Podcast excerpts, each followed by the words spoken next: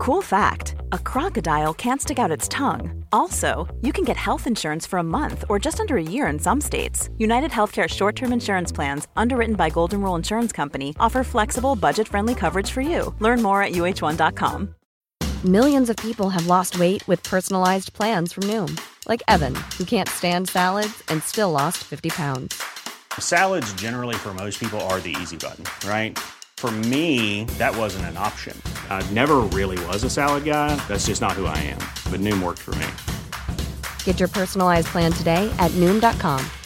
Real Noom user compensated to provide their story. In four weeks, the typical Noom user can expect to lose one to two pounds per week. Individual results may vary.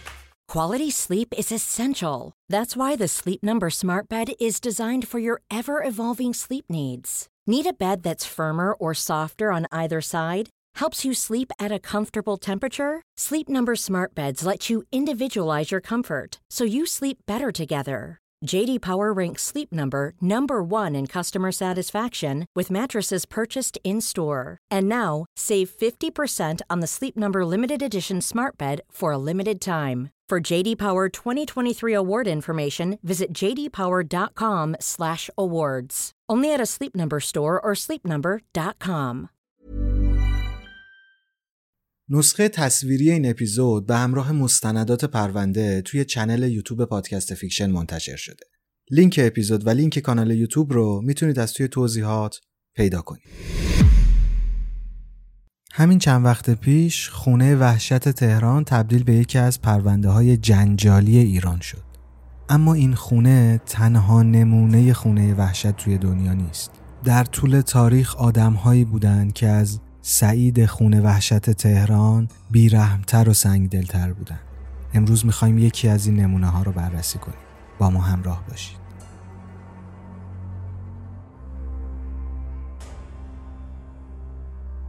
سلام من امینم و به یک اپیزود دیگه از فیکشن خوش اومدید امروز می‌خوایم پرونده آریل کاسترو یکی از بیرحمترین آدم ربا های تاریخ رو بررسی بکنیم. تقریبا 9 سال پیش در تاریخ 6 می سال 2013 یه تماس با پلیس گرفته میشه و کسی که تماس رو گرفته بود ادعا می‌کنه که اسمش آماندا بریه. ده سال پیش به همراه دو نفر دیگه دزدیده شده و توی این ده سال توی خونه فردی به اسم آریل کاسترو زندانیه. آماندا به همراه یه بچه که ظاهرا دخترش بوده توی یک اتاق با قل زنجیر زندانی شده. آماندا میگه که چند سال اول روباینده به دست و پاهاشون زنجیر میبسته. اما این اواخر دیگه بهشون زنجیر نمیبست. میگه که آریل بارها و بارها دخترها رو آزمایش می‌کرد که فرار نکنن. مثلا از قصد در رو باز میذاشت بیرون خونه قایم می‌شد و وقتی که اینها سعی می‌کردن فرار کنن میگرفتشون و تنبیهشون می‌کرد. یعنی شرایط به قدری بد بود که فکر می‌کردن هیچ راهی وجود نداره تا بتونن فرار کنن. حتی وقتی که آماندا به پلیس زنگ می‌زنه و پلیس می‌رسه اون دوتا دختر دیگه فکر می‌کنن که آریل برگشته و می‌خواد موچشون رو در حال فرار بگیره. وقتی پلیس وارد خونه میشه و اونها آدمهایی رو می‌بینن با یونیفرم پلیس باز هم نمی‌تونستن باور بکنن که کابوسشون تموم شده. اون روز آریل کاسترو فراموش کرده بود تا در اتاق رو قفل کنه و اگرچه قفل خیلی بزرگی به در ورودی خونه زده بود ولی خب در اتاق آماندا قفل نبود. دختر آماندا که جوزلی نام داره 6 سالشه و پدرش آریله و توی همین چند سال اسیری به دنیا اومده. این دختر به آماندا میگه که شنیده بابا امروز می‌خواد بره به خونه مادرش. آماندا که میترسید شاید آریل بخواد باز هم آزمایششون بکنه که ببینه دخترها فرار می‌کنن یا نه سعی نکرد در یا پنجره رو بشکونه. فقط وقتی که از شیار در یکی از همسایه ها رو دید شروع به فریاد زدن و کمک خواستن کرد. روایت همسایه از این ماجرا اینطوری که صداهای فریادهای آماندا رو میشنیده و میره دم در خونه می‌بینه که در قفله. اون محله مال افرادی بود که به زبون اسپانیایی حرف می‌زدن. در نتیجه همسایه متوجه حرفای آماندا نمیشه. صبر می‌کنه تا یکی دیگه از همسایه ها که انگلیسی بلد بوده بیاد. اسم این همسایه دوم چارلز رمزیه. چارلز حرفای آماندا رو می‌فهمه و متوجه وضعیت وحشتناک اونها میشه در نتیجه فوری با پلیس تماس می‌گیره و آماندا اسم خودش، بچهش و دو تا دختر دیگه که توی خونه زندانی بودن رو میگه. پلیس دقیقا سه دقیقه بعد از تماس به خونه آریل کاسترو می‌رسه و آماندا و دو تا دختر دیگه که میشل نایت و جینا ده حسوس نام داشتن نجات میده. هر سه دخترها از یک خیابون دزدیده شده بودند. پرونده به شدت عجیب بود. اینکه چطور پلیس و مردم زودتر متوجه این آدم رو با نشده بودن واقعا قابل باور نبود. جالب اینجاست که خود آریل کاسرو به عنوان یک فرد اجتماعی با خیلی از آدم ها ارتباط داشت. چطور تونسته بود فشار روانی سه تا آدم بزرگ و گروگانگیری یک بچه رو هم توی ده سال تحمل کنه. اما قبل از اینکه ادامه پرونده رو بشنویم بهتره که بدونیم آریل کاسترو اصلا کی بود. آریل متولد 1960 در پورتوریکو بود. به همراه خانوادش به ایالت اوهایو مهاجرت کرده بودند. دیپلم داشت و وقتی که سنش خیلی کم بود با دختر همسایشون دوست شد. اون در همون سن و سال کم با اون دختر ازدواج می‌کنه و گفته میشه که اوایل زندگی مشترکشون توی خونه پدر کاسترو زندگی می‌کردن. تا اینکه توی سال 92 آریل این خونه معروف رو که بعدها محل جنایتهاش میشه رو می‌خره. آریل راننده اتوبوس مدرسه و نوازنده بیس در مراسم ها و بارهای محلی بود. گریملدا فیگورا یا همون همسر آریل بود. همونطور که گفتم هنگامی که با همدیگه آشنا شدن هر دوتاشون کم سن و سال بودن. در حدی که بچه اول اونها فقط وقتی که گریملدا 18 سال سن داشت به دنیا میاد. اوایل رابطه و بچه دار شدنشون همه چیز خوب و معمولی بود. اما کم کم آریل بهونه گیرتر شد. رفتار عجیب و غریب می‌کرد. این قضیه به حدی جدی شد که وسواس آریل نسبت به گریملدا و بقیه های اطرافش به اوج خودش رسید. گریملدا بارها مورد آزار و های آریل قرار گرفته بود. یه سری از جراحات سنگین روی بدنش دیده میشه از جمله شکستگی بینی، شکستگی دنده و جمجمه و تشکیل یه لخت خون بزرگ توی مغزش. انقدر این آسیب ها شدید بودن که سال 95 دکترها برای درمان این لخت خون مجبور میشن گریملدا رو عمل کنن. اون عمل میشه و به خونه برمیگرده. اما هنوز یه ماه از برگشتنش به خونه نگذشته بود که آریل دوباره بهش حمله می‌کنه و سر گریملدا رو مورد ضرب و شتم قرار میده. پسرشون در یک موقعیت مناسب موفق به فرار میشه و به پلیس زنگ می‌زنه. اما متاسفانه آریل متوجه میشه و قبل از اینکه پلیس سر برسه از خونه فرار می‌کنه. وقتی پلیس می‌رسه گریملدا رو می‌بینه و بلافاصله اون رو به بیمارستان منتقل می‌کنه. گریملدا توی بیمارستان بستری میشه. اما انقدر از آریل میترسید که شهامت نداشت تا به پرسنل بیمارستان بگه که دقیقا چه اتفاقی افتاده. حتی از آریل شکایت هم نکرد و در دادگاه علیه شهادت هم نداد. گریملدا از این میترسید که با تحریک کردن شوهرش آریل پیداش بکنه و یه بلایی سر اونو بچه هاش بیاره. دربون بیمارستان که مردی به اسم فرناندو بود متوجه حال گریملدا میشه و به هر ترفندی شده زیر زبونش رو می‌کشه. وقتی که از قضیه سر در میاره این زن و بچه رو رها نمی‌کنه. کمکشون می‌کنه از شهر و از دست آریل فرار کنن و یک زندگی جدید را آغاز کنن. گریملدا در سال 97 موفق میشه که به صورت قانونی هزانت بچه هاش رو بگیره. هرچند که دختر کوچیکش با اینکه دیده بود پدرش چه آزار و اذیت هایی به اونها میرسونه ترجیح می‌داد که با آریل زندگی کنه اما بالاخره پلیس و دادگاه دخالت می‌کنن و هزانت اون و بقیه بچه ها رو به گریملدا میسپارن. متاسفانه گریملدا در سال 2012 به دلیل جراحات مربوط به همون لخته خونی که آریل بهش وارد کرده بود فوت می‌کنه. حالا که از زندگی آریل دونستیم خوبه که در مورد تک تک دخترهای پیدا شده هم اطلاعاتی داشته باشیم. یکی از دخترهایی که پیدا شده بود اسمش میشل نایته میشل متولد 23 آوریل 1981 جالبه بدونید که میشل برعکس دوتا دختر دیگه بعد از آزادی پیش خانوادش بر نمیگرده. تا امروز هم به ملاقات اونها نرفته. میشل بیشتر از آماندا و جینا دو تا دختر دیگه ای که دزدیده شده بودن مورد آزار و اذیت قرار می گرفت.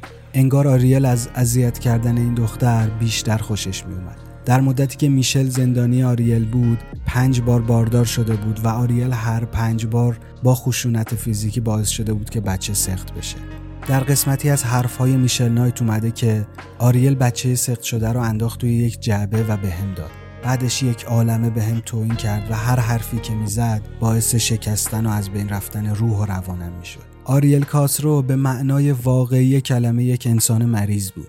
اما نمی‌تونیم با قاطعیت بگیم که خونواده میشل از آریل بهتر بودن.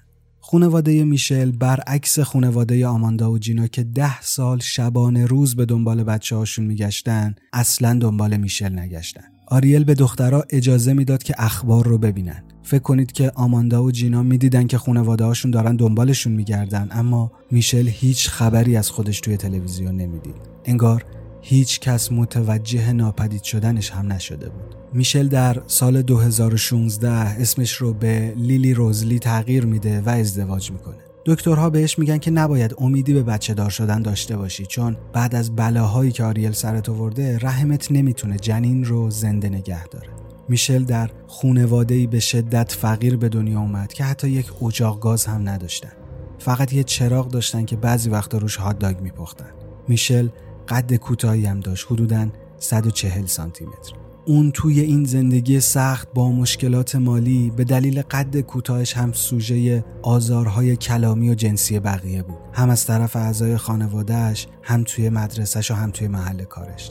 تمام این مسائل و سختی ها وقتی به اوج خودشون رسیدن که میشل توی نوجوانی تصمیم گرفت که از خونه فرار کنه. رسما بی خانمان شده بود. در همین گیرودار توسط مردی مورد سوء استفاده قرار می‌گیره. وقتی دید وضعیت داره روز به روز بدتر میشه برمیگرده به خونه و بعد با یک پسر توی مدرسه دوست میشه. چیزی نمیگذره که از اون پسر باردار میشه و پسر وقتی متوجه میشه میشل رو ول می‌کنه.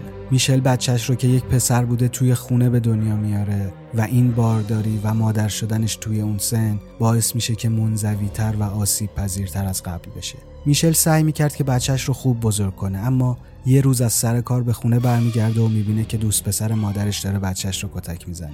همین قضیه باعث میشه که سازمان های حمایت از کودکان بچه رو ازش بگیرن و به فرزند خوندگی بدن به یک خانواده دیگه. روزی که میشل دزدیده میشه روزی بود که میشل برای جلسه دادگاه هزانت بچهش که اون موقع دو و نیم سالش بود داشت می‌رفت دادگاه. متاسفانه مسیر دادگاه رو گم می‌کنه و آریل کاس رو بهش پیشنهاد میده که کمکش کنه. میشل هم که فقط می‌خواست زودتر به دادگاه برسه و دیر نرسه سوار ماشین آریل میشه و باهاش میره. میشل فکر می‌کرد که با یک مسیر ده دقیقه‌ای به پسرش می‌رسه اما اون مسیر ده سال طول می‌کشه و الانم که بچه به فرزند خوندگی داده شده خونواده جدید اجازه نمیدن که میشل بچهش رو ببینه. چون نمی‌دونن دقیقا چطور بهش توضیح بدن که مادرش توی این چند سال کجا بوده. میشل نایت در مورد زندگیش یه کتاب نوشته که از غذا پرفروش هم بوده. اسم کتاب هست پیدا کردن من. یک دهه تاریکی و زندگی باز پس گرفته شده. دختر دیگه ای که توسط آریل دزدیده شده بود آماندا بری نام داشت. آماندا متولد 22 آوریل 1986 بود.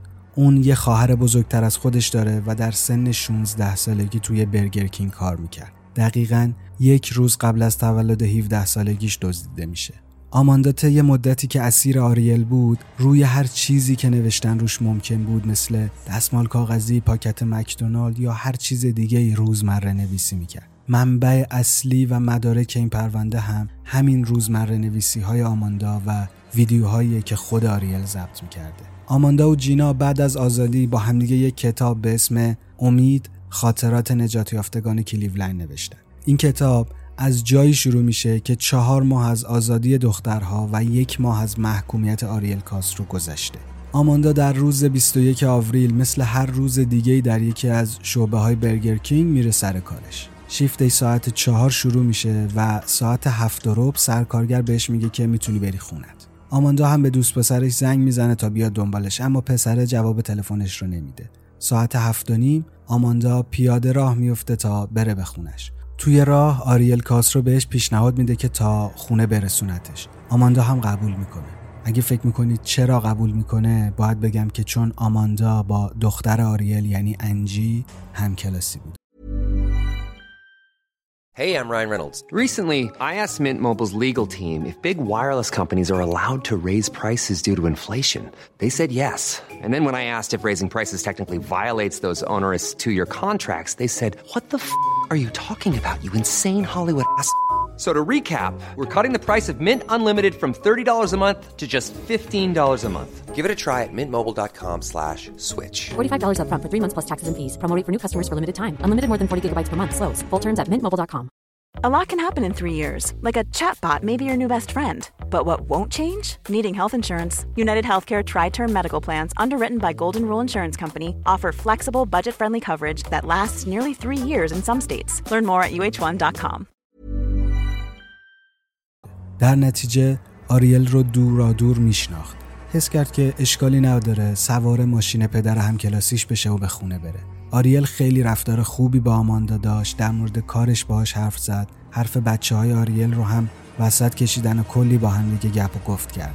آریل به آماندا میگه که انجی الان خونه است و خیلی خوشحال میشه اگه تو رو ببینه. بیا بریم خونه ما. بعدش به بهونه اینکه موبایل چقدر جالبه گوشی آماندا رو ازش می‌گیره. به آماندا هم میگه که انجی احتمالا خوابه. بیا ببرمت به اتاقش. بعد وارد اتاقی میشن که درش دستگیره نداره. وقتی آماندا بر میگرده تا از اتاق بیرون بیاد آریل فوری در رو میبنده و داد می‌زنه که لباست رو در بیار. ترس و استراب تمام وجود آماندا رو در بر می‌گیره و اصلا باورش نمی‌شد که پدر یکی از همکلاسیاش مردی که تا همین چند دقیقه پیش می‌گفت که دخترم تو اتاق بغلی خوابه داره همچین کارهایی رو می‌کنه. آریل چندین بار به آماندا تعرض می‌کنه. فریادها و درخواستهای کمک آماندا به نظر بیفایده میومد چون ظاهرا خونه خالی بود. با این حال آماندا باور داشت که وقتی داشتن از راهروهای طبقه دوم رد می شدن یه خانومی رو دیده که روی تخت خواب یکی از اتاق خوابها خوابیده بوده. آریل در نهایت دست و پاهای آماندا رو میبنده و میبرتش توی زیر زمین بعد هم با زنجیر به یک ستون میبندتش. زیر زمین کثیف و پر از آشغال بود. فقط یک تلویزیون سیاه و سفید یه گوشه زیر زمین روشن بود. شب اول آماندا توی این خونه اینطور میگذره. برنامه هر روز اینطور بود که آریل ساعت پنج و نیم صبح می‌رفت سر کار و ساعت نه برمیگشت. آماندا رو میآورد به یکی از اتاقها بهش تعرض می‌کرد و دوباره می‌رفت سر کار. شب برمیگشت خونه. تنها وعده غذایی که آماندا داشت یه دونه همبرگر بود.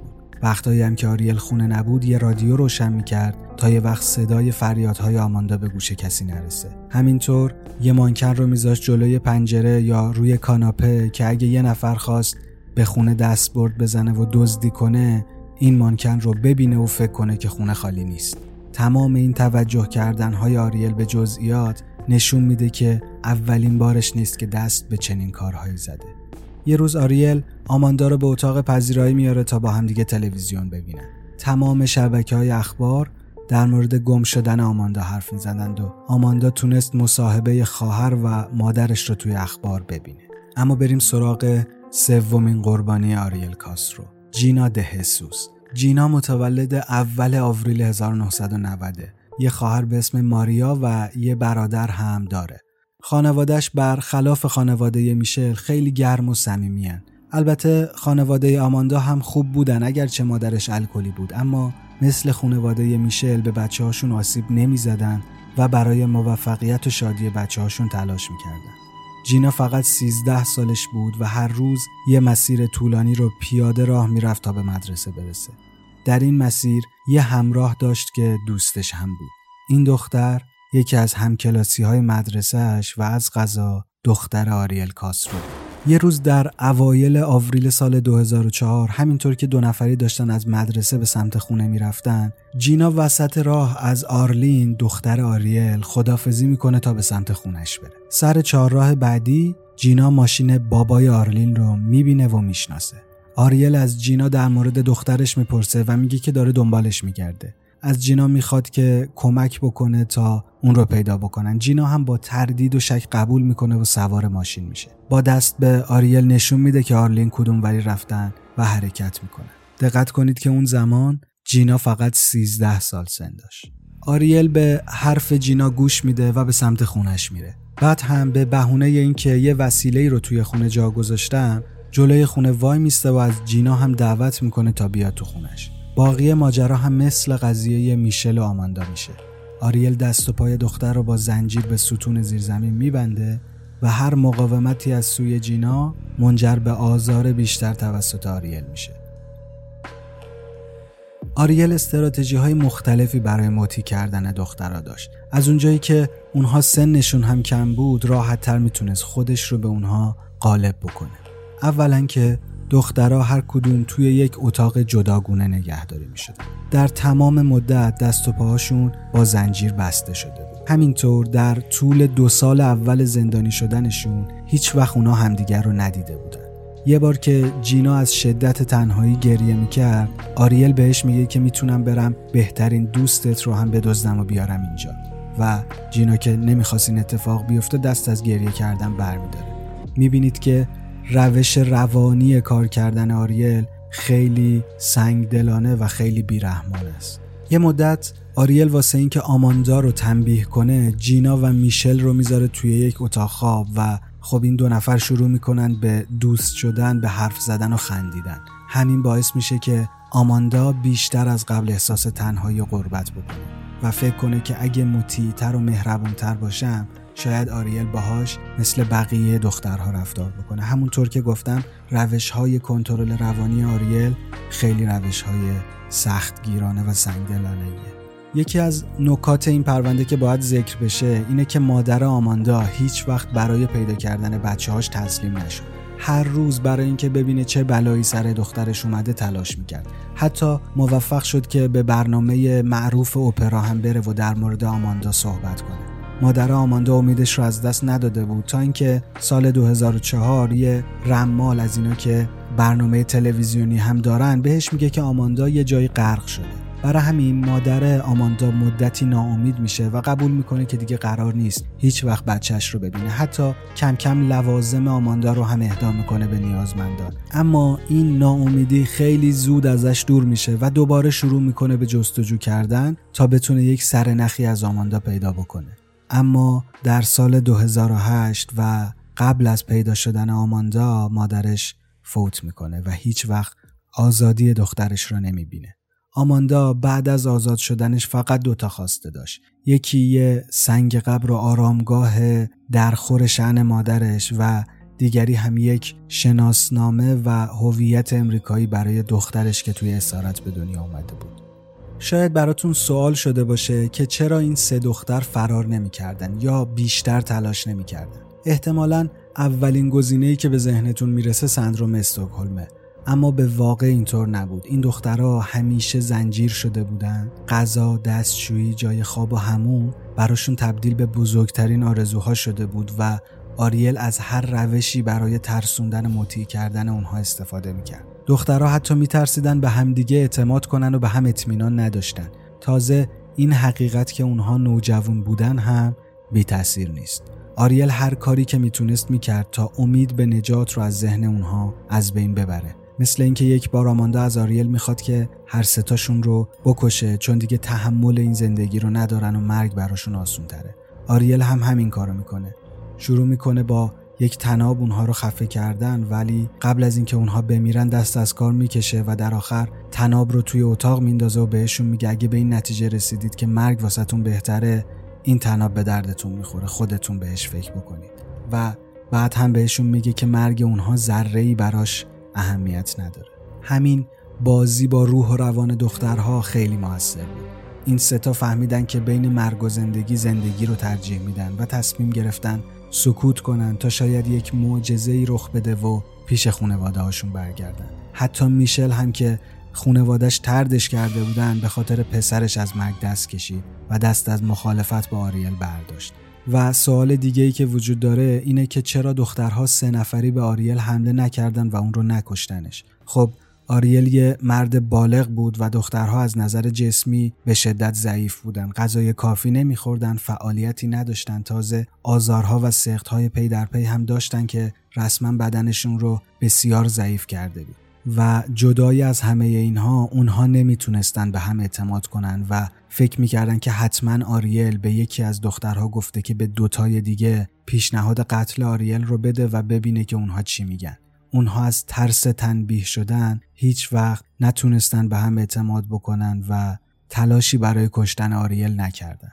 اما حالا که با همه طرف های این پرونده آشنا شدیم باید بدونیم که چه بلایی سر آریل کاسرو میاد. کاسرو در 6 می سال 2013 دستگیر میشه و در 12 جون به 977 مورد جرم که شامل 512 مورد آدم ربایی، 446 مورد تعرض، 7 مورد آزار جنسی، 8 مورد شکنجه و آزار فیزیکی، 3 مورد خشونت منجر به مرگ کودک و دو مورد قتل کودک گناهکار شناخته میشه. کاسرو در تمامی موارد اظهار بیگناهی کرد و فقط وقتی که فهمید دادستان پیگیر مجازات اعدام نیست گناهکار بودنش رو پذیرفت و به حبس ابد رضایت داد. آریل کاسرو به هزار سال زندان که همون حبس ابد بدون عفو محکوم شد. اما اون یک ماه بعد از محکومیتش در سوم سپتامبر 2013 با استفاده از نوارهای بریده شده از ملافش توی سلولش به زندگی خودش پایان داد. شبی که دخترها متوجه شدن که آریل مرده اصلا خوشحال نشدن. مرگ پایان خیلی راحتی برای چنین فردی بود. دخترها ترجیح می‌دادند که آریل مثل خودشون سالها اسارت رو تجربه بکنه. آماندا میگه که آریل بهش گفته بوده که بزرگترین ترسش زندانی شدنه. ترجیح میده در حین درگیری و فرار از دست پلیس کشته بشه اما به زندان نیفته. همینطور یکی دیگه از چیزهایی که خیلی ذهن آماندا رو درگیر کرده بود وضعیت روحی دخترش یعنی جوزلین بود. آریل هیچ وقت جوزلین رو اذیت نکرده بود. پدر خوبی براش بود. میبردش بیرون و اینکه آماندا طوری رفتار کرده بود که جوزلین متوجه حقایق وحشتناک زندگیش نشه. به حال اون 6 سال بیشتر نداشت. جوزلین در صبح کریسمس سال 2006 به دنیا آمده بود و هیچ ایده‌ای در مورد وضعیت اسفناک زندگی مادرش و طوری که پدرش با آماندا رفتار می‌کنه نداشت. از دید جوزلین 6 ساله اونها یه خونواده تقریبا معمولی بودن. آماندا نمی‌دونست که چطور باید به جوزلین بگه که پدرش مرده. بعد از بسته شدن پرونده و مرگ آریل کاسرو تمام اموال و دارایی های اون به عنوان بخشی از توافق با دادگاه به نفع دولت مصادره شد. کمی بعد از مرگش یعنی سال 2013 دولت دستور تخریب خونه رو داد. یک عالمه آدم دور محوطه خونه جمع شده بودن و با تخریب خونه دست می زدن. جالبه بدونید که به کارگرها دستور داده شده بود که خونه رو تا جایی که می‌تونن تبدیل به خاک روبه بکنن و چیزی ازش باقی نذارن. چون این نگرانی وجود داشت که یه نفر یه قسمتی از خونه رو یواشکی برداره و توی اینترنت به مزایده بذاره.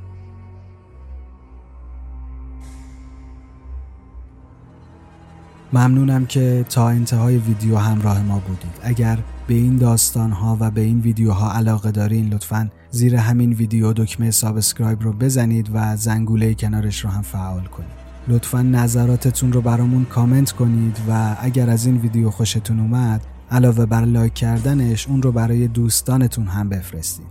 ممنونم که با ما همراه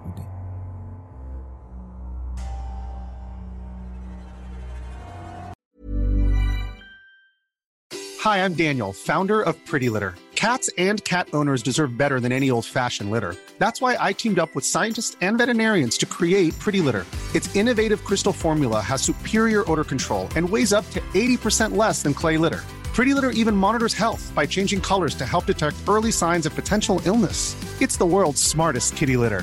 Go to prettylitter.com and use code ACAST for 20% off your first order and a free cat toy. Terms and conditions apply. See site for details. When you make decisions for your company, you look for the no brainers. If you have a lot of mailing to do, stamps.com is the ultimate no brainer. Use the stamps.com mobile app to mail everything you need to keep your business running with up to 89% off USPS and UPS. Make the same no brainer decision as over 1 million other businesses with stamps.com. Use code PROGRAM for a special offer. That's stamps.com code PROGRAM.